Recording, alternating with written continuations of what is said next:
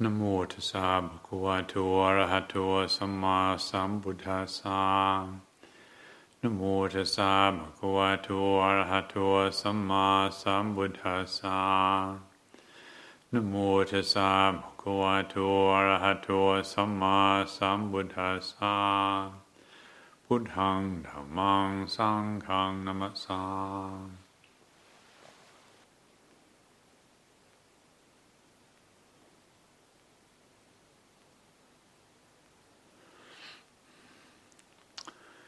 quite often um, I'm asked the question, and uh, probably the other monks and senior teaching nuns in the community also asked, "What are the what is the difference between living and practicing as a monk or nun and living as a householder?" And that's a fair enough question. Obviously, we all have limited time and energy, and we want to make the most of it. And certainly, for young people who are still uh, looking at the options and seeing what direction they might like to go in their life, and particularly relevant question. But wherever we're at in life, uh, to recognize what's really important in practice is what matters. It's not you know, whether we're living as a renunciate or living as a householder. You know, are we? Is our practice balanced? Hmm. It's easy to go out of balance and easy to get distracted, easy to lose the edge, and, and we've all obviously at some stage or other been inspired and enthused about the possibility of practice, spiritual life. How do we how do we keep the edge? How do we um, keep our spiritual practice alive, whatever our lifestyle, as, a, as I said, as a householder, or as a renunciate? And there are certain there are certain elements of practice which which it's skillful, it's useful to really focus on. And I thought this evening I could say something about some of these. I'm sure there's much more than, than I would speak about, but just to highlight a few of these points. And, and in my mind, these days anyway, there's, there's particularly there's four elements of practice that come to my mind as, as really essential and, and worth paying attention to. There's interest, really, really being interested in what's beyond the way things appear to be, not just settling for our conditioned perception of things. There's kindness. Kindness is essential. We don't get very far in practice without kindness. Self respect is essential. And, and the fourth one, which perhaps um, I could focus on this evening, is intensity. Um, if there's no interest, well, then we don't even get started in practice. Uh,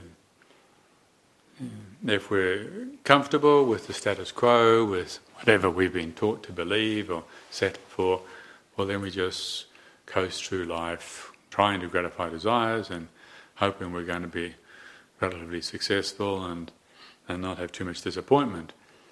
But uh, if you're successful at that, well, that's a great pity, really, because there's much more to life than that. And for most of us, at some stage or other, whether we recognize it or not, there is a, we do get a wake up call.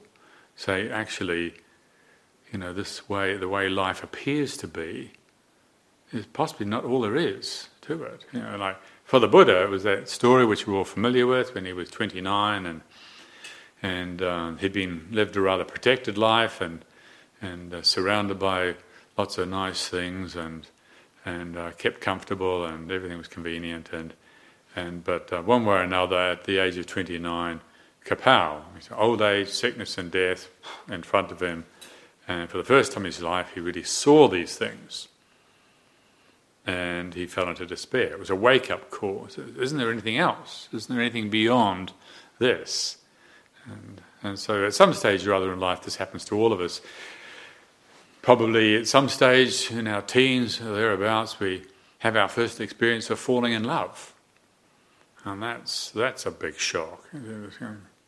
That's a kapow. Wow, what's this? You can't stop thinking about this person, and it's amazing, and it's incredible, it's ultimate, it's always going to be this way. And uh, you know, however long you stay in that state of intoxication, pretty well everybody, uh, after a while, you sober up and, and you realize, well, that didn't last, did it? And if you're smart, you think, well, what was that about? Now, if you're not very smart, well, you just look for another intoxication and you, spend your life you know, just falling in and out of love and don't get the message. Similarly, it, it can happen when, um, when we come across our first experience with death. Yeah. Somebody that you're close to, somebody you know, and known for a long time, and yeah, there's this presence here, this person. You love them, you hate them, you like them, dislike them, and then suddenly one day, uh, expected or unexpected, there's this thing called death happens. And kapow! Wow! It's gone. This this presence is gone. So what's it all about? You know what what is what is real? What is actual? And so there's there's the apparent reality, which is the world that, that most of us live in most of the time. But for awakened beings, they live in a state of, of perception of actuality, unobstructed realization of the way things actually are, moment to moment, and accordingly they don't suffer. For us, well, we keep falling for the way things appear to be. Mm, if something's likable, that's good. Something's dislikable, it's bad. And our preferences determine our experience of life, our conditioned preferences. And so we're picking and choosing what we like and what we don't like, and it's very energy extravagant, very tiring, and ultimately unsatisfactory. So the spiritual disciplines uh, talk about that which is beyond the way things appear to be. And if something triggers our interest in this, well, that's a gift yeah, maybe things are not like that at all. Maybe there's something to learn, there's something really profoundly different, worth making effort to realize. And so there's interest, there's enthusiasm. Interest has got that, it's got an energy to it, it's got a newness to it, it's got an aliveness to it. Hmm. Somebody wrote an email to me today, or was it yesterday? And it was yesterday, and they're uh, an amateur archaeologist, and they've been doing a dig not far north of here, a, uh, a coastal site. The uh, coastal erosion is uh, threatening this site, and apparently it's a very rare site. It's the only place in England. It's collaborated in, in Scotland, apparently, about this uh, 8,000 years ago. a tsunami came over from Norway. There was, uh, I think it's called Storegga Slide or something like that. This, this massive tsunami came over and Britain separated from mainland Europe, and and there's still remnants of the tsunami along the coast. And and I'm reading this thing. This is this is interesting. This is fascinating. So, oh yeah, that's that's the energy of interest where we're drawn. We're drawn to find out more. Well, in this case, maybe kind of do a little Wikipedia and find out the Storegga slide. And what about getting interested? What about getting interested in that which is beyond the way things appear to be? If we can keep this interest alive, well, then there's less chance we're going to get fooled by the way things appear to be. Like, you know, like with our moods, you know, we get into a good mood, everything is just fine, and we get all positive, enthusiastic. Well, if we're interested in that which is beyond the way things appear to be, maybe there's a little something, well, yeah, it feels like this, but we don't get lost in it.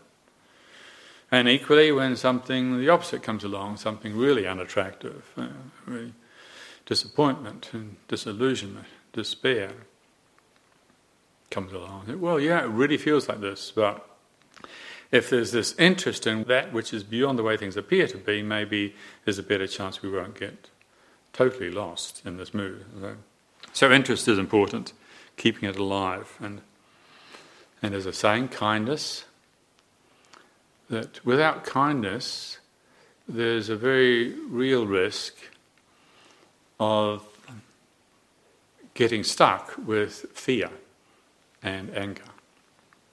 fear and anger to some degree, all of us experience at some stage in life. And, and kindness is like a, a medicine. And the Buddha was called the great healer. He gave the best medicine for healing the heart diseases that we have the heart disease of ill will, of fear, of greed, of sadness, of sorrow.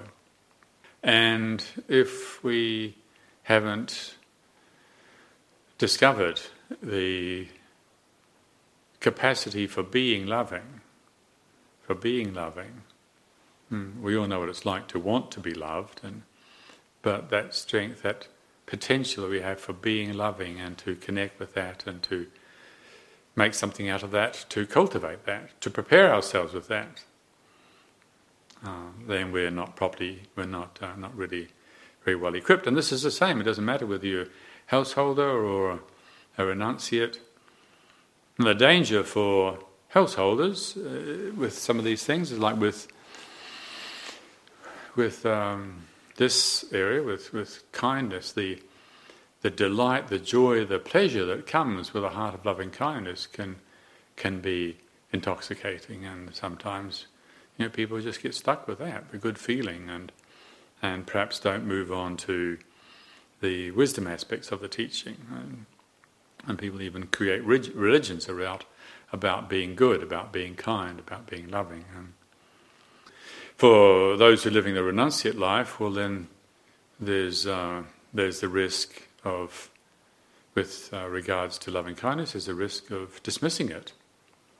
You know, some, some people live the life of monks and nuns just because they're afraid of relationships. They don't want to get involved with people, they, and they, they, uh, they spiritualize avoidance of relationship and, and busy trying to understand everything which is a, a real danger. So, the uh, heart of loving kindness, being able to turn to that, being able to use that when it's needed, and then self respect.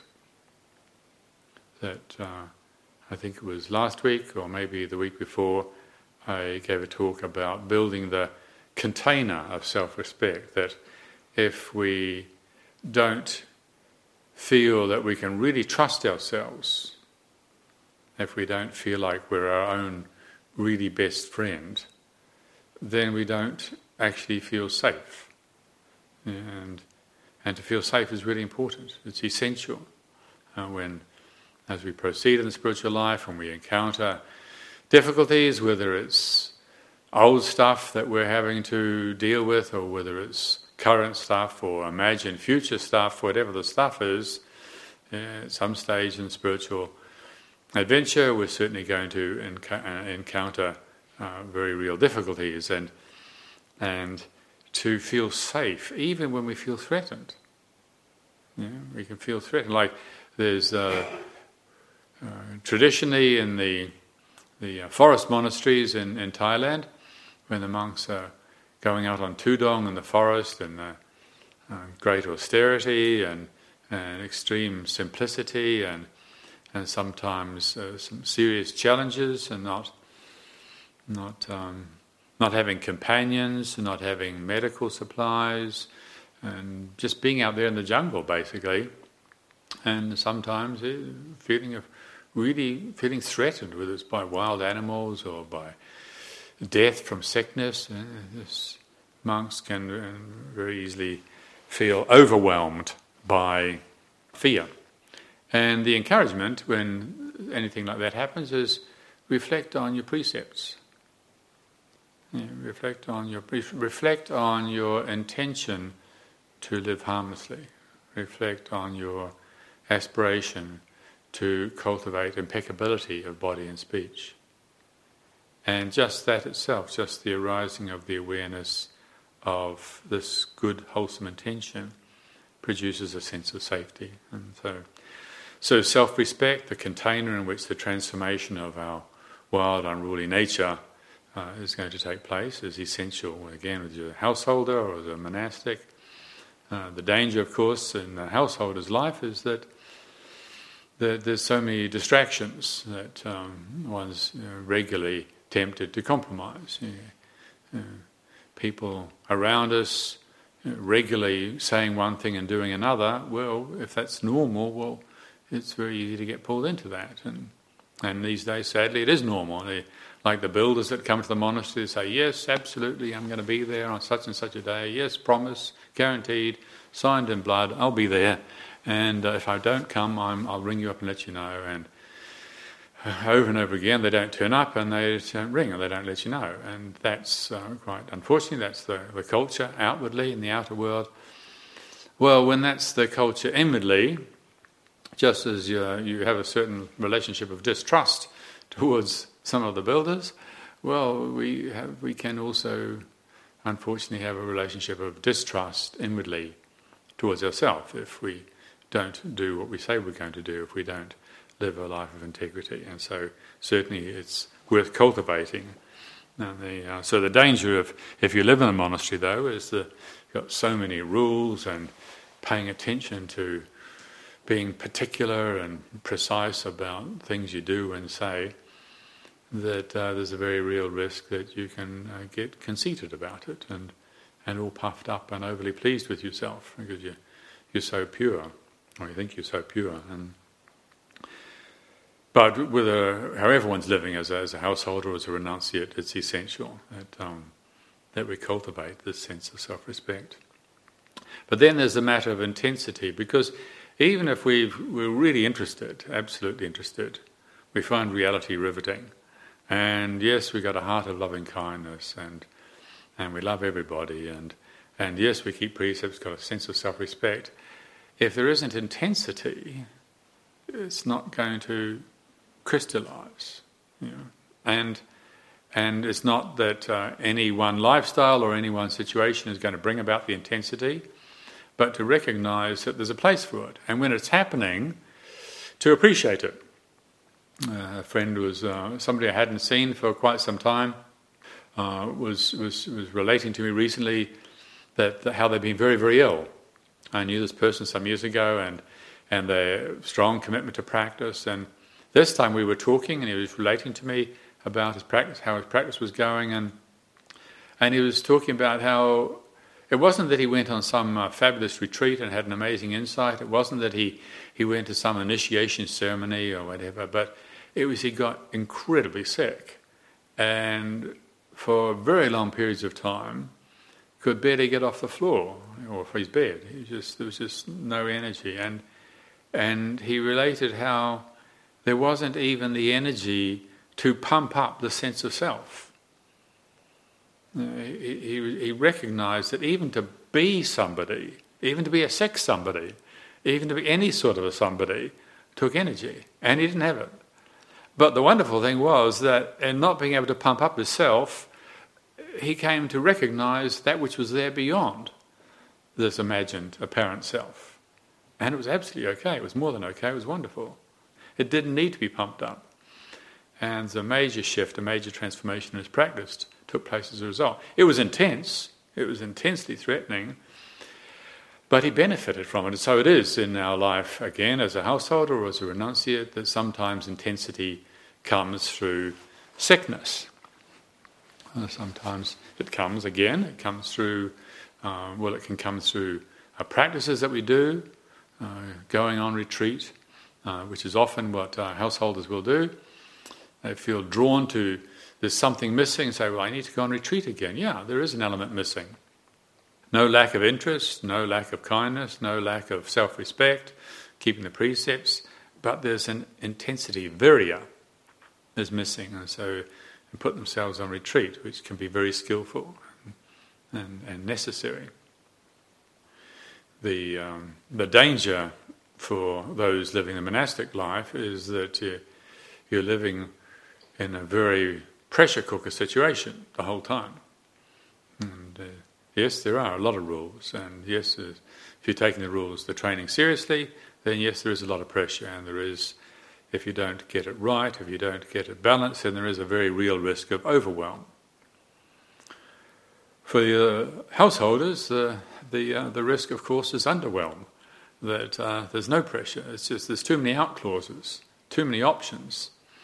You know, and the pressure starts to build up, and as it's supposed to do, if your aspiration is freedom from ignorance and conceit, uh, the aspiration is for liberation, then the pressure does need to build up. Uh, we need to break out of our habits of clinging. Uh, deluded ego has a self-sustaining habits which keep us locked into this feeling of me, this limited feeling of me that keeps coming up against this experience of I can't stand it anymore.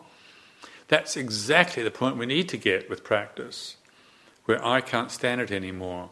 If we can be present at that place, in that moment, in our body, in our hearts, in our minds, with interest, with kindness, with self respect, if we can be there at that point and feel the experience of I can't stand this anymore and not judge it, not fall for our preferences, not take a position for or against it, but just receive it, then we might experience letting go. Uh, if we misperceive the function of that build up of pressure. I feel, oh, it's all going wrong, I just can't stand it anymore. Say, Absolutely. Who's imposing the limitations on awareness? Who is imposing this feeling of restricted, limited being? It's just this habit of thinking that we call me. Well, that is me. That's what me is. It's a habit of, of, of compulsively uh, limiting our experience of reality, of life, of this moment. And we're doing it over and over again we're so familiar with it, it really feels like absolutely a solid, substantial somebody. It is, it's me. But it's not ultimate. That's the good news. And if we prepare ourselves properly, that when we come up against this experience, if we're rightly prepared and really ready for when we come across this experience of I can't stand it anymore, then that can serve Dhamma instead of running away from it. And that's the danger that uh, for for those living the householder's life, there's too many options, too many out clauses, and so you can turn on the telly or or uh, go and do something that distracts us. So it's helpful to recognise the uh, the place of of intensity to not miss the opportunity. Overwhelm is not it, of course. That's bad management. Underwhelm, that's not it. That's just being lazy. But between underwhelm and overwhelm, there's practice, and it's important that we we test ourselves, experiment with finding that place. And, so, and that's what goes on a lot of the time in a, in, a, in a place like this, in a spiritual community, testing ourselves to see where that, that point of balance is, where we, the amount of intensity that we can take that's needed. Hmm. Too much is not it. Too little is not it. There are practices that we do in the monastery that uh, sometimes people see them, what are they doing that for? And they completely misunderstand. Like, for instance, the, the practice of one bowl eaters practice. It's called the one bowl eaters practice. Well, of course, we're not. we're not eating the bowl, but it's the you have one bowl and you eat everything out of your bowl, and um, that's the practice in this monastery for the monks who live here and the novices and the Anagarikas, it's one of the, uh, the practices where you just put everything you're going to eat in your bowl. And people don't understand this and they think, oh, that's a bit weird, that's a bit disgusting. And, and if we don't understand the point of it, then know, maybe it's pointless. Yeah, but the point of it is because we want to see our preferences. It's true, I do not want my curry to run into my blackberry and apple pie. I don't. I don't want. But what's the problem? What's the problem with my curry and my blackberry and apple pie getting mixed up? The problem's not with the, what's in the bowl, the problem's with what's in my mind, my preferences, and I make a problem out of that. I do. After 38 years, I still don't like them getting mixed. And when I get a chance, I, I don't put them in my bowl. But so long as in the monastery, I do this practice because it's good for me. Yeah. I want to see these preferences. I want to see preferences as preferences. And that's the point. Now, it's not that we like doing this. Of course, we don't like doing it. But if we, what we know is that if we don't see preferences as preferences, then we're defined by our preferences. And it says in the, the commentaries and the, the traditional scriptures, uh, it points out that this practice, one of the direct benefits of this practice, is that you're able to hear teachings from any teacher.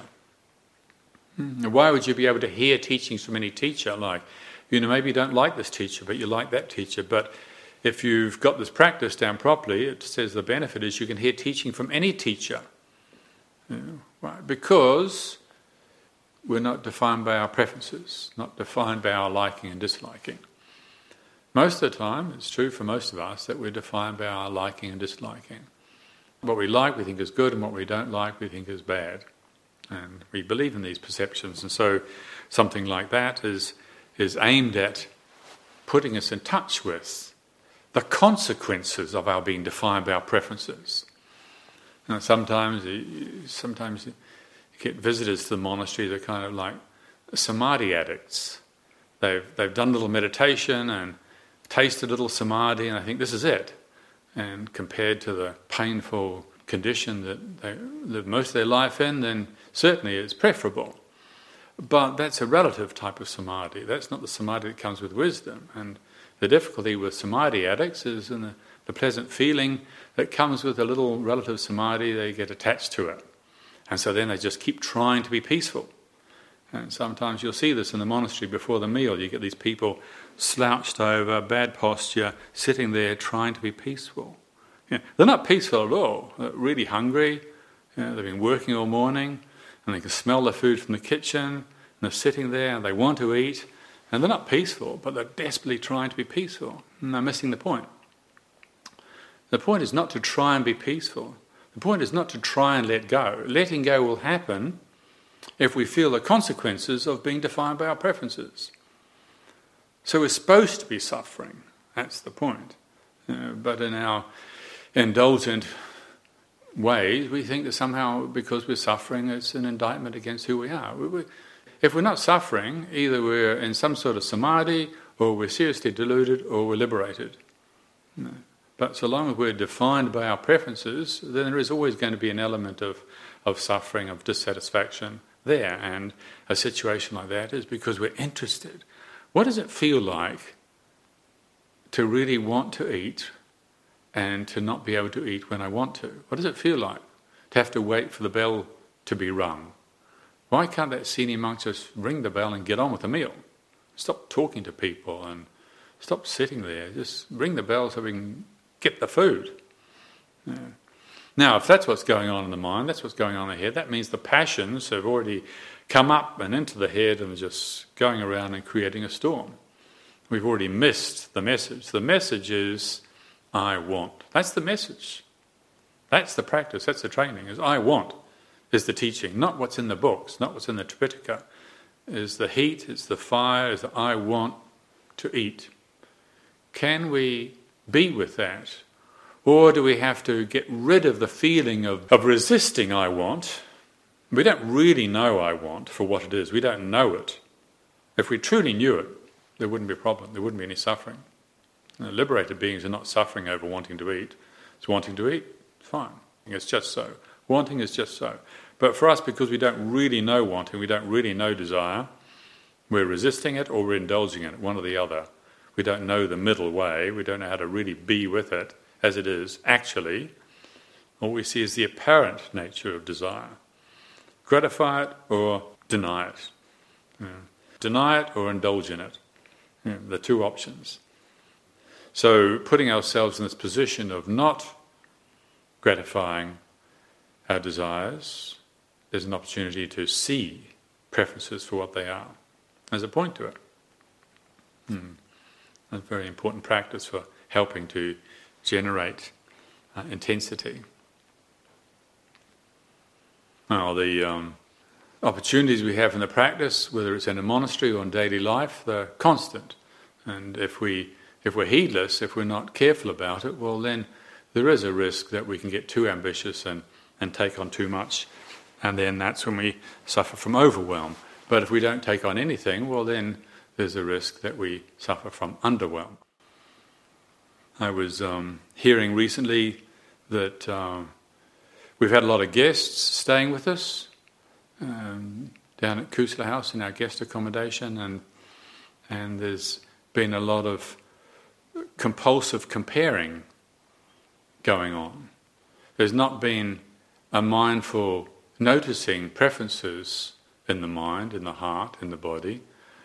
This monastery is like that, and that monastery is like this, and this teacher is like this, and that teacher is like that, and that monastery they've got a much bigger forest than this monastery, and, and that monastery they ring the bell at such and such a time. Why do they ring the bell at this time here in this monastery? And and that teacher there, I don't know about him, and what about that monk? And and actually, that, that kind of talk is really disappointing. I was having a conversation with Ajahn Sucitto and Chithurst this morning about it, and and how the uh, the guests that come through the monastery um, carrying on about comparing and, and compulsively judging, picking and choosing, and and we agreed how utterly unhelpful that was. But it's true that we all start off with that in our practice, and it's true that at some stage of practice there is um, picking and choosing, but it's important that we don't get stuck there, that we feel the consequence of that. What is the consequence of always picking and choosing? Is it peaceful? Does it take us to ease, to be caught up in our preferences?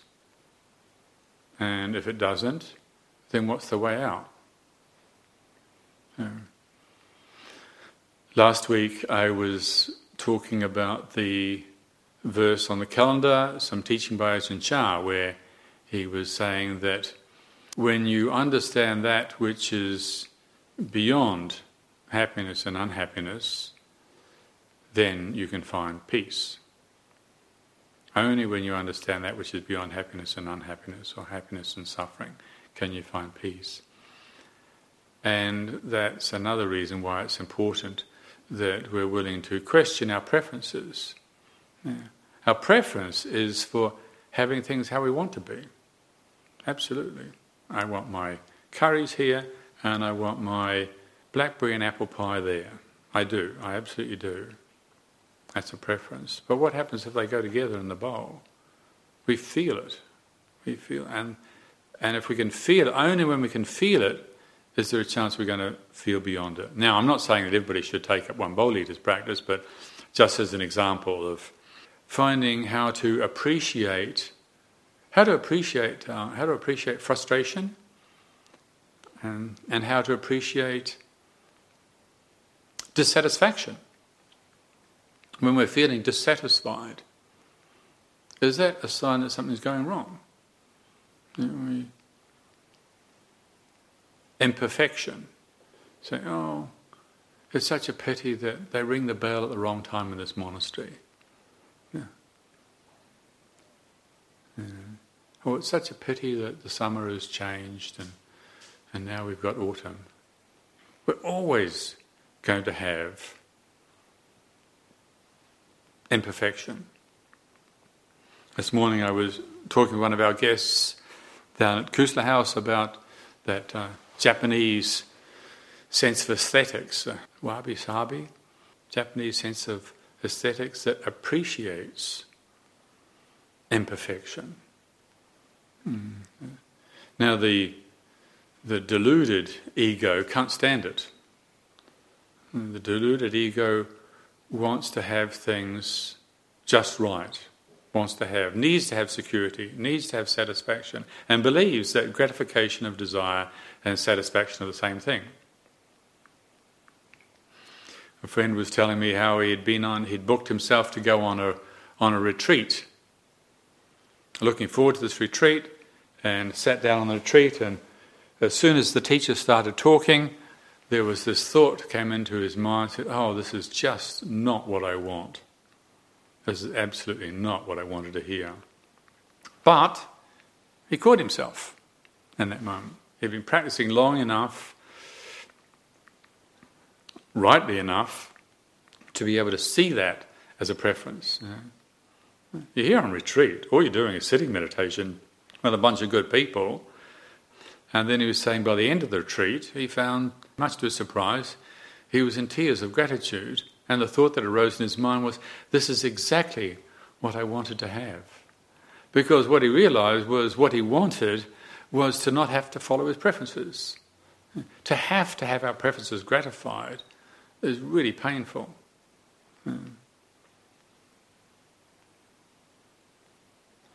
There's um, there's a very well-known sutta in the scriptures, Bahia Sutta, where this uh, this truth seeker is uh, heard about the Buddha and how the Buddha is a completely enlightened arahant and and that he's got all the answers. And so this truth seeker, Bahia, uh, seeks out the Buddha and finds him and, and is desperate to know uh, the true teachings. And even though the Buddha is on alms round in the village at the time and tries to put him off, this guy keeps pestering the Buddha, says, No, no, I don't know how much time you've got left and how much time I've got left, and, and please give me the true teachings. And, and the Buddha says a second time, No, no, this is, you know, this is not the time. And the guy carries on, and, and then the third time, and so eventually, you know how they do things in threes all the time in Buddhism. So eventually, the third time, this guy asked, and the Buddha said, "Okay," and so he stops and he he gives Bahia this teaching, and he says, "Bahia, in the seeing, let there just be the seeing, just seeing. In the hearing, let there just be the hearing, just hearing. In the sensing, let there just be the sensing, just sensing." In the cognizing, let there just be the cognizing. Hmm. Just so. And when for you Bahia, the seeing is just the seeing, when there's hearing, there's just the hearing, when there's the sensing, there's just the sensing, when there's a cognizing, there's just cognizing. Nothing extra, nothing more. When things are just so, when you see the just so nature of these things, then there's no you. And there's no suffering. And for us, well, it's not like that. We're always picking and choosing. There's a seeing, and I like it, I don't like it. It's good, it's bad, it's right, it's wrong. How do we? How can we train ourselves so as to see the preferences that complicate life? How do we do that? How do we train our awareness so we can be with the just so nature of things? We're always avoiding the reality of this moment. Even when it's agreeable, we attach to it and hold on to it. Even though once it's agreeable, it's going to change, as it will change. Can we go with it? Can we accord to the change? No, if it's agreeable, we hang on to it, we want more. We get lost in whether it's agreeable, we get lost in whether it's disagreeable, we get lost in our preferences, picking and choosing, compulsive judging. You know, a few weeks ago, I was talking about how we're all suffering from the from CJD, compulsive judging disorder. It's a, it's a serious problem. And always picking and choosing. And, and we feel, we feel, all of us, we feel desperately divided, deeply divided, and deeply unpeaceful as a result. And so the Buddha's teaching, the Dhamma, is about healing that division through learning to develop a non judgmental awareness, an awareness that's not defined by preferences that's gone beyond the preferences. Uh, maybe you know in your own life examples of feeling received. What is it like to be fully received just as you are without any judgment? Yeah. And if we can do that for ourselves. I remember either reading or hearing a story by Carl Gustav Jung or about Carl Gustav Jung's life.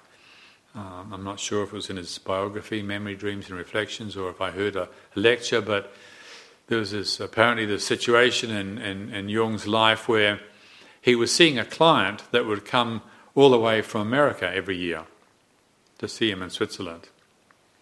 And it went on for, for 10 years, this client was coming. This, this fellow, this American fellow, was very wealthy and he wanted the best, and Dr. Jung was the best, and so he'd come all this way every year to see him. And then after, after 10 years, it's related that, that uh, Dr. Jung decided, well, I've just got to tell this guy that actually I can't help him. He's going to have to help himself. There's no point in this guy spending all this money to come and see me all the way in Switzerland here, I'm just going to tell him. And so he prepared himself, and when the guy booked his appointment, and the day came, and he came to the office, and, and Dr. Jung opened the door, and this, this patient put his hand out and shook his hand and said, Dr. Jung, I want, I've come just to say thank you. He said, I knew from the beginning that you couldn't heal me, I had to do it myself, but you were the only person who didn't reject me. You're the only person who didn't judge me. And so it can be. Not just in the outer world, but also in our inner life. Always taking sides. This is how it should be, this is how it shouldn't be. Can we get a perspective on that? Can we see that movement of mind, that preferencing for what it is? The difficulty, of course, is that when we start to get an interest in this, we start to get a feeling for this, and we see preferences as preferences, and then we judge them. We say, I shouldn't be preferencing. I shouldn't be having this feeling. I shouldn't be having this judgment. And we've got to, of course, get more subtle on that. So there is a way that um, I recommend people do informal meditation with actually training awareness, training a, a just so awareness, that instead of instead of exercising attention to hold on to a meditation object, to let go of all meditation objects. To stop concentrating, absolutely stop concentrating, and just feel for a sense of our awareness. Hmm. Just, just to drop into the mind the suggestion of expand awareness, open awareness. And we can imagine our awareness. Your eyes you imagine awareness filling your whole body, the space around your body, the room you're in, the building you're in. Imagine your awareness expanding. And then everything that arises, everything that arises in this awareness, we meet it with just so. Yeah. The itch in my shoulder is just so. It's just so. It is just so. We don't have to add anything to it. We don't take anything away from it. It's just like this. It is just like this. So we meet it with that. Just so. The sound of the aeroplane going overhead is just so the yabbering in my mind, we meet it with just so. It's an exercise really worthwhile. Really, instead of trying to get rid of all the things that we imagine are obstructing us, to accept everything as it is, as just so. And in so doing, hopefully coming to recognize that these preferences that we suffer from are not who and what we are. But we can't let go of them as an act of will.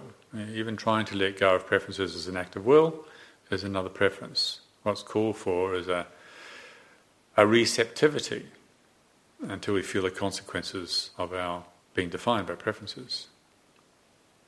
So thank you very much this evening for your attention.